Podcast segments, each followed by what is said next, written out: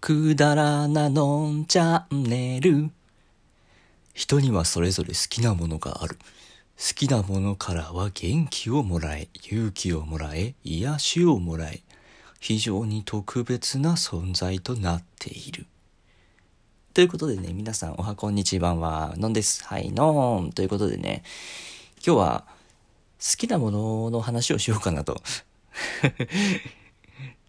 思います。好きなもの。皆さんにもありますか？好きな何食べ物だったり、好きなアーティストだったりでね、あるかと思います。僕も好きなアーティストっていう面でね、まあアイドルにはなってしまうんですけれども、乃木坂46さん。はい、とても推しております。なのでね、今回はちょっと乃木坂46についてちょっとお話をしようかなって思います。正直なところね、好きなものなので、まあ何時間でも話せると思います。話しすぎないように気をつけながら頑張りたいと思います。で、乃木坂46はですね、僕は何年かなまあ4年経たないんですよ、正直なところで。そこまで、あの、古くからのっていう感じではないんですけど、3年半ぐらいかな。2017年のきっかけはですねその5月ぐらいあのちょうど当時の彼女に僕は振られまして、えー、振られたことをきっかけにえっ、ー、と恋愛ゲームに走ったんですね。その恋愛ゲームっていうのが恋愛シミュレーション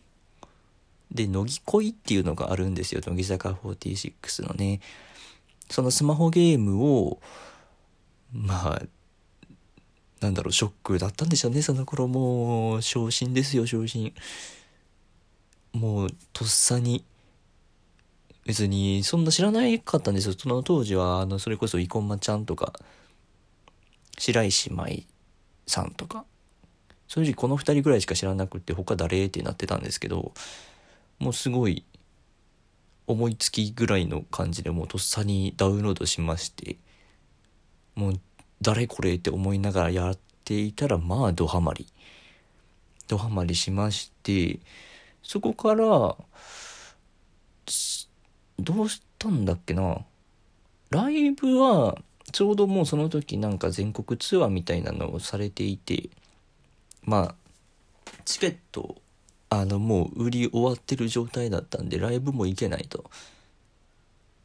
でたまたまその時に募集があったのがあの舞台ですね。3期生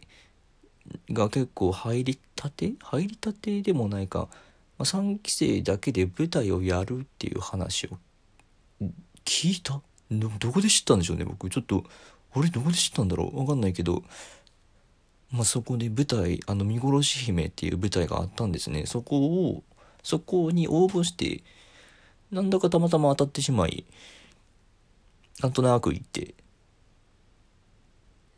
渋谷に渋谷の 名前が名前が思い出せないんですよね。ちょっと最近記憶が なんとかっていうなんとかっていうああいやなんか AIIA なんたらかんたら、なんたらっていう劇場ですよね そこに行って、まあ見たんですよ、舞台。もともとね、そういう、なんだろう、演技物っていう、演技するような作品っていうのは、まあ、ちょっと興味はあったんですけど、実際に、そんなね、たくさんの機会見に行くってことはなかったんですけど、まあ、そこで、あのー、坂口珠美ちゃんっていうですね、女の子がいまして、その子のダンスが素晴らしくってですね、それにとり、その虜になってしまい、さらに、乃木坂46さんの深みへはまっていったっていうような状態ですね。もうその時から推しは変わっておりません。えー、坂口珠美ちゃんという方です。僕は、はい、もうダンスだけで決めました その舞台でねやっぱそこの印象が異常に強かったんですよね作品ももちろん素晴らしくて今でも思い出せるぐらい記憶に残ってるんですけどねまあ、そういう推しっていうのがあるんですよね。やっぱり、ジャニーズだったりももう、あれでしょ？ね誰が好きとかね。ちなみにジャニーズだと僕、大野くんですかね。嵐の大野くんだったり、あの、キンキキッズのお二人も好きですね。キンキキッズさん。いや、なんだろう、あの、くだらない感じがね、剛くんとかもすごい、くだらないこと好きじゃないですか。で、僕、それこそね、奈良に住んでた時期もあったのでね、まあ、奈良で剛くんっていうこともあって、ちょっとね、好きですよね。で、乃木坂なんですけど、この話聞いて何になるんでしょうね。まあね、まあ、適当に聞き流してもらって大丈夫です、これは。乃木坂、そこからハマりまくりましたよ。あの、仲良くしてる3人の男、男3人組いるんですけど、その当時はですね、僕しか乃木坂ハマってなかったんですけど、まあもうしつこいぐらいに乃木坂にハマってさっていう話をして、よ、これ、え、めっちゃいいよって。進めまくってたらですね、一人、乃木坂の渦に引き込むことができ、その後時間差でもう一人も引き込むことができ、結果3人でライブ行くようになったりとか、そんなことまで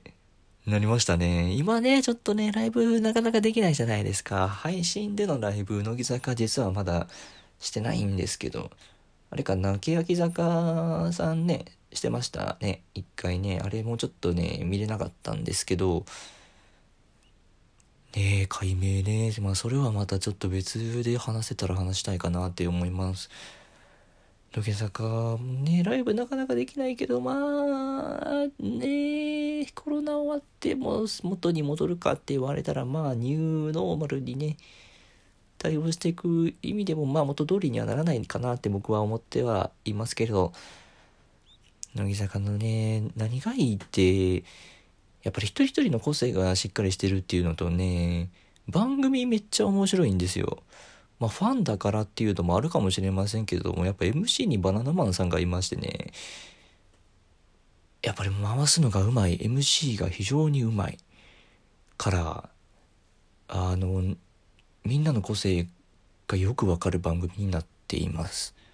何の宣伝をしてるんでしょうか、僕は。で、番組も面白いし、やっぱ歌ね、なんだろう、最近のアイドルってみんな歌うまいんですかね？まあ、乃木坂の中でももちろんね、うまい下手ってありますけど、それこそね、生田絵梨花ちゃんとかめちゃくちゃ、もうミュージカル女優になったりしてるじゃないですか。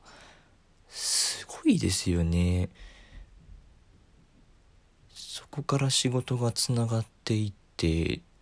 まあ、どうな、どうなっていくんでしょうね。そう乃木坂のおかげでね僕あの趣味あのミュージカル舞台観劇なんですよ。それもね割と乃木坂がきっかけでそれこそ乃木坂の子が出演しるって 出演する舞台で それこそ生田ちゃんだったりあの井上さゆりちゃんっていう子もいてその方が出た舞台もあの音楽グループバンドっていうのかなのあの歴史っていうグループあるじゃないですか。その音楽楽曲をテーマにしたような舞台があってそこにも出演されてたのでちょっと見に行ったんですけどまあそれも面白くってそこからもう普通にね舞台ミュージカルハマってしまって今ではもう乃木坂の子が出てなくても見るようになってしまいましたね、まあ、なるべくね出てるものを狙ってはいますけれども、すごくハマっております。っていう風にね、なんかいろんなものを見せてくださるんですよね。モデル業だったり女優業だったりいろんなことしてるじゃないですか。で、なんかラジオ番組にも出てたりとか、他のテレビバラエティとか、クイズ番組とかにも出てたりとか、いやーすごいなって思いますよね。でね、ただちょっと僕一つショック、ショックっていうか、皆さんも思ったことある、ありますかね？あの、ジャニーズだったり、何でもいいんですけど、なんか、応援し始めた頃は、年上ばっかりなんですよ。僕、自分よりもね。でもどんどん年が経っていくうちにやっぱり新しい子って入ってくるじゃないですかそこであれどんどん10代の子20代前半の子っていうのが増えてきてね。あれどんどん自分がおっちゃんになってるなっていうのがひしひしと感じられるんですよ。これちょっとなんかぐさっときません？思いません？なんかあまだまだね自分と同年代の子たちが頑張ってるなっ勇気もらえるな元気もらえるなっていうのは負けへんようにしないとなって思うのは思うんですけどもう10代の子とかになってくるとああもうそんな時代かと思ってしまうわけですよね。何の話をしてるんでしょうかこれは。でもちょっと共感していただけたら嬉しいなって思ったりしますね。えー、正直僕話足りないです。話足りないのでもうもう一本分乃木坂の話してもいいですか？嫌だ嫌か。ちょっとまた別の機会でね、しようかな。いやー、もっと話したいなやっぱ好きなものの話って何でも話せますし、饒舌になりますよね。いや、これは分かってもらえると思っている。私に。あ、ちょっと、何、僕乃木坂でも何でもないですけど、あの、映画ね、映像犬っていう、まあね、映像系には手を出すなっていう映画があの公開され始めたようなので、ぜひね、僕も見に行きますんで、興味持っていただけたらなと思います。何の話をしてるんだ？こんな感じで今日も終わっちゃいます。ご視聴ありがとうございました。またねー。